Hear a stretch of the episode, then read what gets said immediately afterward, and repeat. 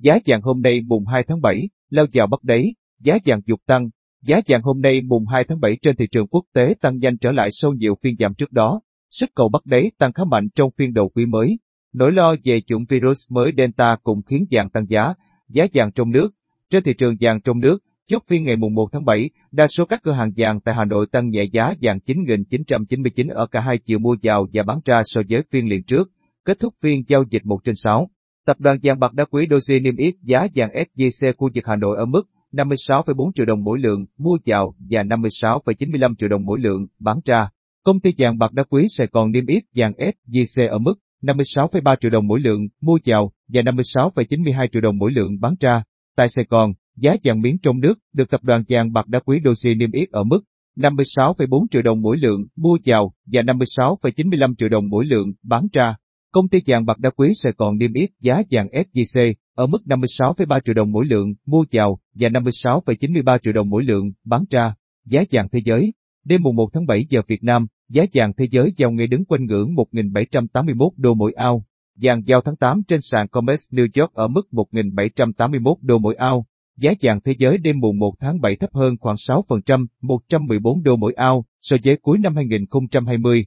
Vàng thế giới quy đổi theo giá USD ngân hàng có giá 50,5 triệu đồng mỗi lượng, chưa tính thuế và phí, thấp hơn khoảng 6,4 triệu đồng mỗi lượng so với giá vàng trong nước tính tới cuối giờ chiều phiên mùng 1 tháng 7. Giá vàng trên thị trường quốc tế tăng nhanh trở lại sau nhiều phiên giảm trước đó. Sức cầu bắt đáy tăng khá mạnh trong phiên đầu quý mới.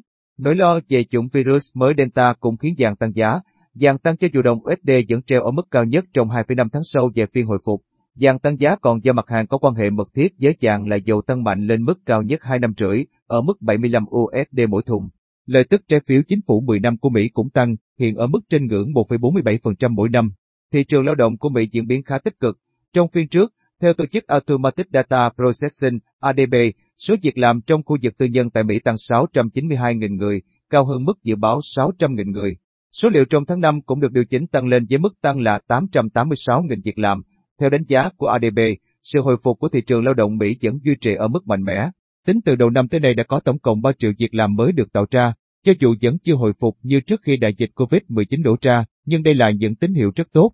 Tại châu Á, đại dịch vẫn diễn biến khó lường. Các quốc gia ở Nam Á và Đông Nam Á nói riêng chậm trong phòng chống đại dịch COVID-19.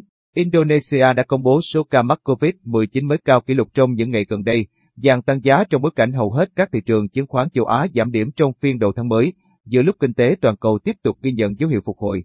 Ngày càng có nhiều lo ngại rằng sự lan rộng của biến thể Delta có thể cản trở quá trình này.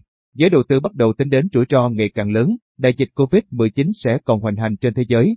Dự báo giá vàng, sức cầu vàng tăng trở lại sau khi vàng thế giới chứng kiến tháng tồi tệ nhất trong hơn 4 năm. Giới đầu tư cảnh giác trước khả năng cục dự trữ liên bang Mỹ Fed nới lỏng chương trình mua tài sản.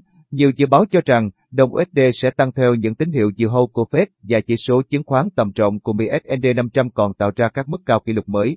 Giới đầu tư hiện chờ đợi báo cáo việc làm của Bộ Lao động Mỹ công bố vào ngày mùng 2 tháng 7, dự kiến cho thấy mức tăng 690.000 việc làm trong tháng 6.